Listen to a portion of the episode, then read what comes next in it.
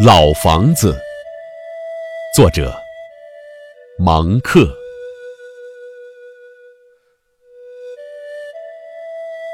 那屋顶，那破旧的帽子，他已戴了很多年。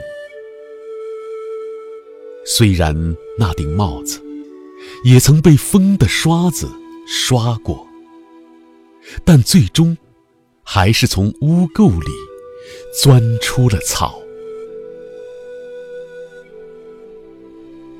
他每日坐在街旁，他从不对谁说什么，他只是用他那让人揣摩不透的眼神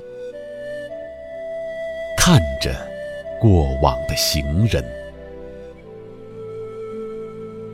他面无光泽。神情忧郁，那是因为他常常听到他的那些儿女总是对他不满的唠叨。